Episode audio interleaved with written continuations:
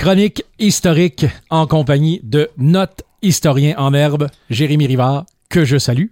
Bon matin, mon cher Simon, comment vas-tu? Ça va très bien. Super. Surtout que tu viens de me glisser un petit indice de ce que sera la chronique de ce matin. Et il y aurait peut-être une petite branche reliée au hockey et le Témiscamingue. Exactement.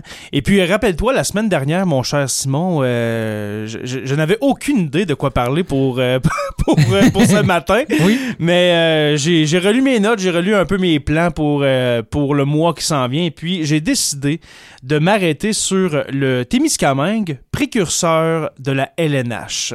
Ah tiens donc. Vous avez bien entendu, oui, le Témiscamingue, mais pas le Témiscamingue du côté québécois, mais plus le Témiscamingue du côté ontarien qui a été précurseur de la Ligue nationale de hockey. Alors ce matin, je vais vous parler de ça. J'en suis bien curieux, j'ai hâte, tu m'as mis la puce à l'oreille. Super. Mais avant de commencer, j'aimerais parler de la nouvelle équipe de hockey qui est apparue cette année dans la Ligue nationale de hockey, qui est le Kraken de Seattle. Oui. Mais avant de parler du Kraken, est-ce que tu savais, mon cher Simon, qu'il y a eu, il y a un siècle, une équipe de la Ligue nationale, mais qu'on n'appelait pas vraiment la Ligue nationale dans ce temps-là, mais une équipe de hockey professionnelle à Seattle qui s'appelait les Metropolitans de Seattle. Ouais. J'ai vu ça dans les quelques faits saillants à RDS, là, disant qu'ils avaient gagné une Coupe Stanley en 1917. Oui, exactement. Oui, exactement, contre justement les Canadiens de Montréal. Mais on va voir que dans le fond, c'est plus la semaine prochaine. Je vends le punch tout de suite du sujet de la semaine prochaine. Où est-ce qu'on va parler d'une finale de la Coupe Stanley entre les Metropolitans de Seattle et puis les Canadiens. Mais c'est à la même époque, à l'époque des Metropolitans, du début du Canadien de Montréal, qu'il y a eu des équipes du côté ontarien du Témiscamingue. Mais avant, je veux parler justement de ces Metropolitans. Qui sont apparus en 1915, qui ont été fondés en 1915, et puis qui faisaient partie dans le fond, l'Association de hockey de la Côte-Pacifique. OK? Et puis, pourquoi je veux parler de ça, c'est qu'il y a vraiment un lien à faire avec l'autre association qui s'appelait l'Association nationale de hockey, qui était dans l'est du continent nord-américain. D'ailleurs, les Metropolitans, j'allais dire le Kraken, mais les Metropolitans ont été la première équipe américaine à soulever le bol à salade, parce que dans ce temps-là, c'était vraiment pas la Coupe Stanley qu'on connaît. C'était vraiment une Coupe Stanley en forme de bol de salade. Ben, on a fabriqué à mesure la coupe pour y inscrire le nom des équipes qui ont gagné la Coupe Stanley, et à mesure qu'il y en a qui gagnent, à mesure que ça prend une plus grande coupe. Donc on ajoute des anneaux et puis ça a formé la Coupe Stanley qu'on connaît aujourd'hui. Mais au début des années 10, début années 20, la Coupe Stanley, c'était, dans le fond, le bol que vous voyez sur le dessus de la Coupe Stanley, c'était la coupe qu'on soulevait. Dans le fond, pour couronner le champion du hockey professionnel en Amérique du Nord. Et puis, comment ça marchait, dans le fond, c'est qu'il y avait une finale entre l'Association de hockey de la Côte-Pacifique et puis les champions de l'Association nationale de hockey du côté Est. Et puis souvent, c'était les Canadiens de Montréal qui représentaient cette association. Fait que c'est un peu la même chose aujourd'hui avec l'Association de l'Ouest, l'Association de l'Est. Alors, il y a beaucoup de parallèles à faire. Et puis, dans le fond, à cette époque, la Ligue du Pacifique, je commençais à l'appeler comme ça parce que sinon ça vient long, là, la Ligue de hockey de la Côte-Pacifique, mais la Ligue du Pacifique a connu 7 équipes principales. Il y en a eu plusieurs qui ont duré le temps d'une saison, mais 7 équipes principales, dont les Rosebuds de Portland, qui n'existent plus, les Millionnaires de Vancouver... Ah. Les autres aussi, ils n'existent plus. Hein? J'adore ça. Les Millionnaires de Vancouver. Les Sénateurs de Victoria. Ah, tiens donc. Oui. Les Canaries de Spokane. C'est une équipe robuste. Oui. C'est hein? Les Canaries. Oui, les Canaries de Spokane. Ensuite, il y avait les Aristocrates de Victoria. Ah, eux autres, il y avait un bac en plus de jouer au hockey. Oui, exactement. Alors, Victoria, une grosse ville de hockey au début des années 10. Alors, les Aristocrates et puis les Sénateurs. Et puis, finalement, les fameux Metropolitans de Seattle. Du côté de l'Association nationale de hockey, alors de l'Association Est, si on veut, dans ce temps-là, qui deviendra en 1917 la Ligue nationale de hockey, on compte plusieurs clubs qui n'ont pas vraiment écrit l'histoire, comme les Creamery Kings de Renfrew. De Renfrew? Oui, les rois de la crèmerie. OK. Mais Renfrew proche d'ici, là? Oui, les Renfrew.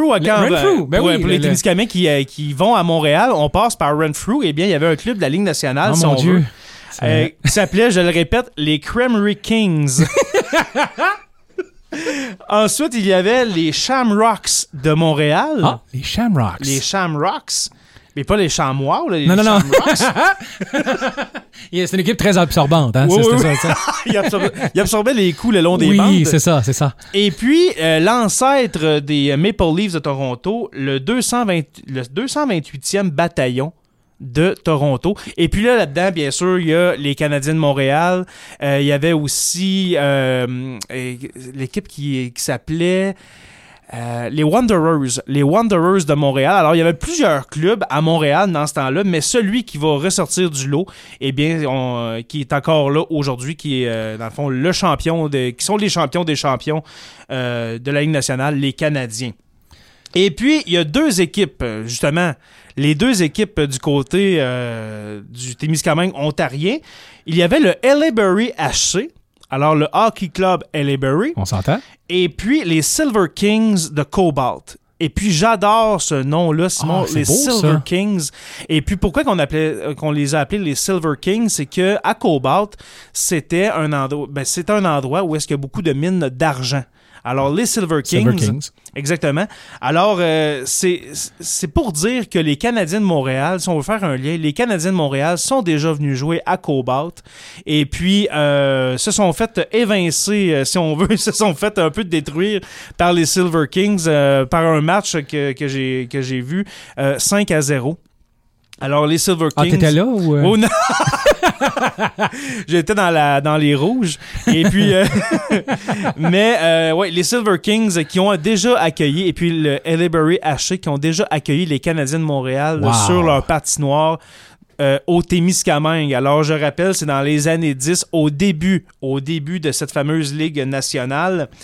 Et puis, c'est ça, dans le fond, c'est juste pour dire qu'on a eu des équipes de la Ligue nationale. Et puis, malheureusement, on aurait pu avoir sur le bol à salade de la Coupe Stanley, le genre Haileybury HC aux Silver Kings de Cobalt, champion. Mais finalement, ils n'ont jamais gagné cette fameuse Coupe Stanley. Mais de le savoir, ça rend fier, c'est le fun. Mais quand même, c'est quelque chose qu'on ne sait pas, qu'on a eu des équipes un peu, je veux dire, entre guillemets, de la Ligue nationale ici. Mais je m'excuse, là, mais les Creamery Kings de Renfrew, là, ouais. Wow! J'adore ça. Ou bon bien les Canaries. Oui, les Canaries, c'est assez... Les Canaries de Spokane. C'est assez puissant, ça aussi. Voilà. Alors, voilà pour ce matin, mon cher Simon. La semaine prochaine, je continue sur cette lancée en te parlant du Kraken de Seattle, mais d'une finale de la Coupe Stanley qui a opposé les Metropolitans de Seattle aux Canadiens de Montréal, qui a été annulée en 1919. Alors, je vous laisse cogiter là-dessus pendant la semaine. Pourquoi qu'elle a été annulée? En 1919, faites des liens historiques avec les dernières chroniques que j'ai faites. Alors, pour rejoindre Sur la Terre des Hommes, mon podcast d'histoire, eh bien, il y a la page Facebook Sur la Terre des Hommes podcast, le Patreon. Je rappelle, si vous voulez donner $1, $2 par mois à Sur la Terre des Hommes et puis avoir en retour des épisodes exclusifs qui parlent d'histoire comme je le fais ce matin, c'est le patreon.com/SLTDH. Patreon, s'appelle Patreon. Et puis voilà, mon cher Simon, je te dis à la semaine prochaine pour continuer de parler de hockey de l'époque. J'ai déjà hâte. Merci, Jérémy.